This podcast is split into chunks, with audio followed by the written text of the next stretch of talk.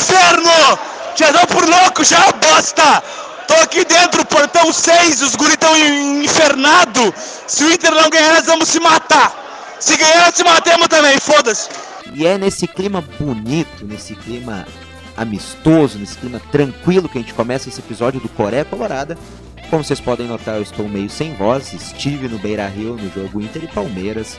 E foi muito louco, foi indescritível que aconteceu no Beira Rio. Estou sem voz de tanto xingar até a 15 geração do árbitro Rafael Trace, que, pelo visto, tentou tentou dar a classificação. Palmeiras anulando o gol legítimo do, do Cuesta. O VAR, como dizem, a imagem não erra, mas infelizmente quem, quem a controla e quem é responsável pelas decisões erra. Eu prefiro chamar de erro, por mais estranho que tenha parecido, que aconteceu. Uma expulsão bizarra do D'Alessandro enfim. Mas no final das contas tudo deu certo, o Inter classificado para a semifinal da Copa do Brasil e estamos aí em mais uma reta final de campeonato. Se Deus quiser, vamos ser campeão dessa merda aí, desse, dessa Copa do Brasil.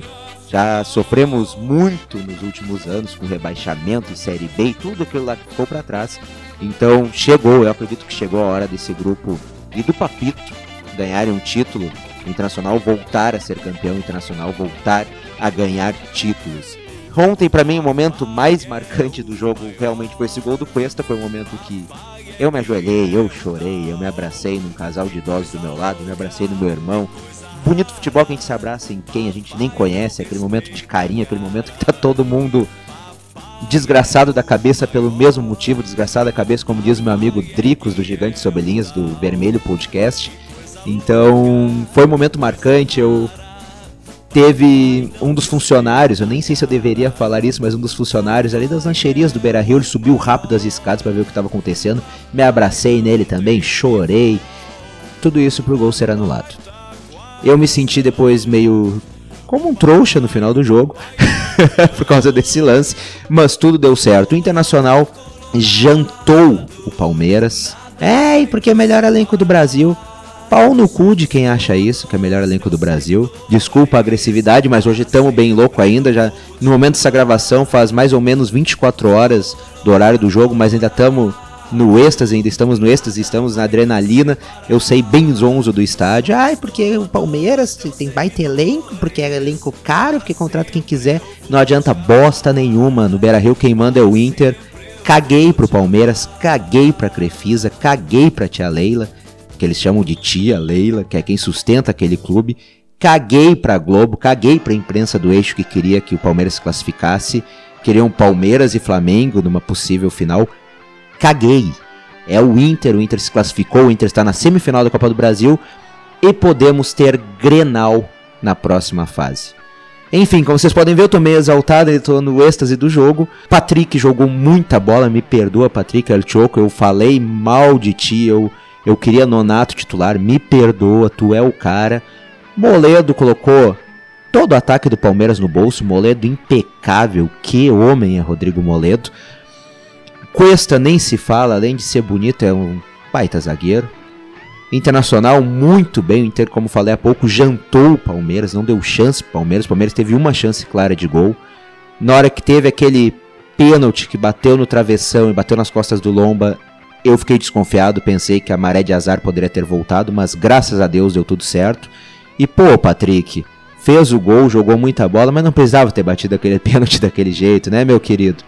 Eu sou da máxima assim, quem faz gol durante o jogo não bate pênalti, não precisa, porque tem grande chance de errar. Eu sei que é superstição, mas pode acontecer. Enfim, como vocês podem ver, eu ainda estou meio acelerado, peço desculpa, estou sem voz de tanto torcer pelo Inter, de tanto cantar pelo Inter de tanto xingar Rafael Trace. O Internacional agora que pegará o Cruzeiro na próxima fase da Copa do Brasil. O Cruzeiro que é um time muito copeiro também. E vai dar nós, vai dar nós. Eu tenho certeza disso. O Inter no Beira Rio não tem pra ninguém. O fator casa sempre resolve. Teve influenciador digital aí dizendo que a torcida não estava mobilizada. Ele não deve ter ido ao Beira Rio ontem. Torcida empurrou o Inter para cima do Palmeiras. Como falei há pouco, não adiantou dinheiro, não adiantou elenco, melhor elenco do Brasil. O Inter se sobressaiu. O Odair foi muito inteligente. O Odair, que muita gente diz que o Odair é medroso, que o Odair tem medo de colocar o time pra frente, colocou Patrick numa lateral no final do jogo, o Edenilson na outra e colocou o time para cima do Palmeiras porque queria mais. Teria ganho no tempo regulamentar se a arbitragem não tivesse feito aquela pataquada, aquela palhaçada. Mas, enfim, tem dias que o Inter desgraça a nossa cabeça pro bem, eh, desgraça a nossa cabeça pro mal, né? E tem dias que desgraça pro bem, que foi o que aconteceu. Eu sei até meio zonzo do estádio, sei até meio grog, mas valeu a pena. Que partidaça do Inter. Como vocês podem ver, eu vou precisar de uma certa ajuda no, no podcast de hoje, uma análise mais sensata sobre o jogo, porque eu ainda tô bem louco com, com tudo que aconteceu. Então chamei meu amigo Marcel, arroba Aguirre lá no Twitter. Quem tem Twitter deve conhecer ele, Colorado que tem Twitter deve conhecer ele, para falar o que esperar pro Grenal, o que esperar pro jogo contra o Nacional e falar como é que foi o jogo de ontem. Fala aí, Marcel. Fala, Leno.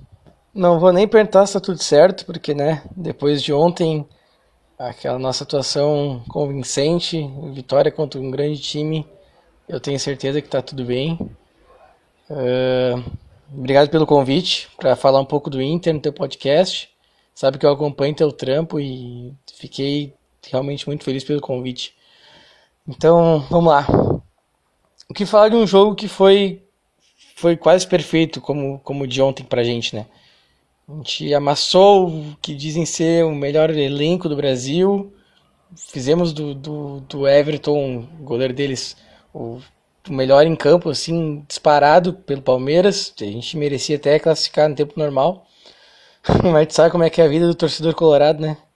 Se não tiver drama, desgraçamento de cabeça, pitadas de tortura, não, não é o Inter.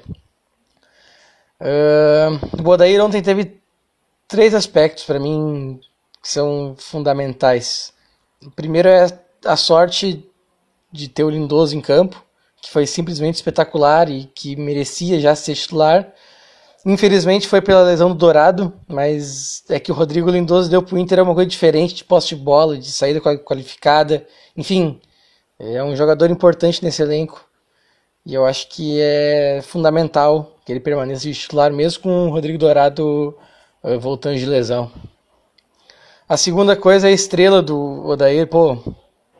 Todo mundo queria o Nonato e ele bancou o Patrick. O Patrick jogou muito, correu muito, combateu, atacou, infiltrou e ainda fez o gol. O gol que nos levou à vitória no tempo normal e aos pênaltis. Ele errou o pênalti, ok, mas deixa pra lá. E o terceiro ponto, para mim, que o Odair teve foi competência. Eu deixei ele pro final porque eu bato muito no Odair nos jogos fora, mas ele merece esse crédito. Ele ganha um treinador campeão do mundo, campeão de Libertadores, de Copa do Brasil, enfim, de vários títulos, de um time invicto a, sei lá, vários jogos. A zaga não tomava gol desde fevereiro, os dois zagueiros titulares, o Luan e o Gustavo Gomes. Então, não tem muito o que dizer. O Odair foi espetacular nas trocas, em tudo. Claro que a gente precisa melhorar fora de casa, é evidente. E a gente vai criticar isso até que as coisas melhorem, porque é assim. Mas ontem o Papito, os jogadores, comissão técnica, torcida, enfim, tá todo mundo de parabéns. Mas a gente já curtiu, né? Já passou. Sábado tem Grenal, provavelmente com os reservas. E acho que é, é oportunidade para a gente ver quem do grupo tem condição de, de jogar num jogo importante caso, caso seja necessário. Natanael, o Heitor, a gente vai ter primeiro o Grenal do Nonato, né? Depois da expulsão no, no Grenal do Galchão, que foi também de reservas. Primeiro Grenal do Sarrafiore, provavelmente. Provavelmente também tem o Ayrton Silva começando um jogo depois de muito tempo. Enfim, é, eu acho que esse Grenal vai, vai ser um empatezinho, aquele arranjadinho. Mas vamos ver, vamos ver quem não vai sentir o jogo, quem tem potencial para para jogar caso precise. A gente tem umas posições em aberto no elenco. Vamos ver, enfim. Por último, o jogo no Nacional, que é um, é um jogo bem complicado, mas acho que é um jogo que a gente pode que a gente pode usar para virar a chave fora de casa, sabe? Ter uma postura mais agressiva, ter uma postura melhor, enfim. Mudar, é realmente mudar para que a gente consiga ganhar um jogo fora. E eu acho que tem, tem um jogador que só por estar tá em campo pode mudar essa postura, que é o D'Alessandro. O D'Alessandro tá jogando demais. Uh, sabe que eu sou um dos que acho que, o, que achava que o D'Alessandro tinha que entrar no segundo tempo dos jogos, que ele rendia melhor quando o adversário estava mais cansado.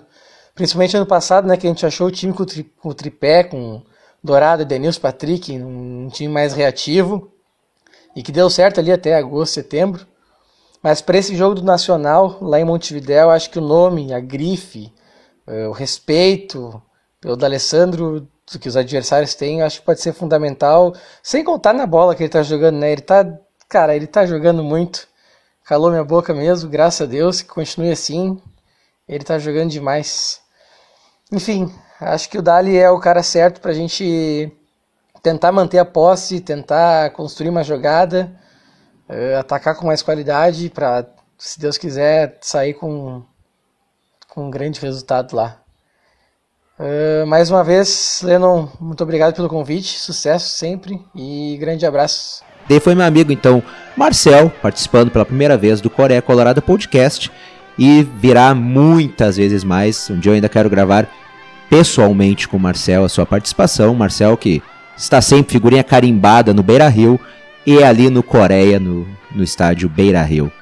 Ali que eu conheci ele, aliás, pessoalmente, assim como todo mundo do grupo Gigante sobre Segredos. Sobre o Grenal. O Grenal, caguei pro Grêmio. Tô nem aí pra esse Grenal. Por mim, se puder colocar o sub-20 para não arriscar lesionar alguém, coloca nesse Grenal. O importante é ali mata-mata contra o Nacional na quarta-feira. Caguei pro Grêmio, caguei pro Grenal, caguei pro Campeonato Brasileiro. Eu quero Copa do Brasil, eu quero Libertadores, eu quero ser campeão do mundo no final do ano. Então coloca sub-20, coloca sub-17, coloca sub o que for nesse Grenal. Não corre risco de lesionar ninguém. Não cansa mais ainda os caras que jogaram bolão agora.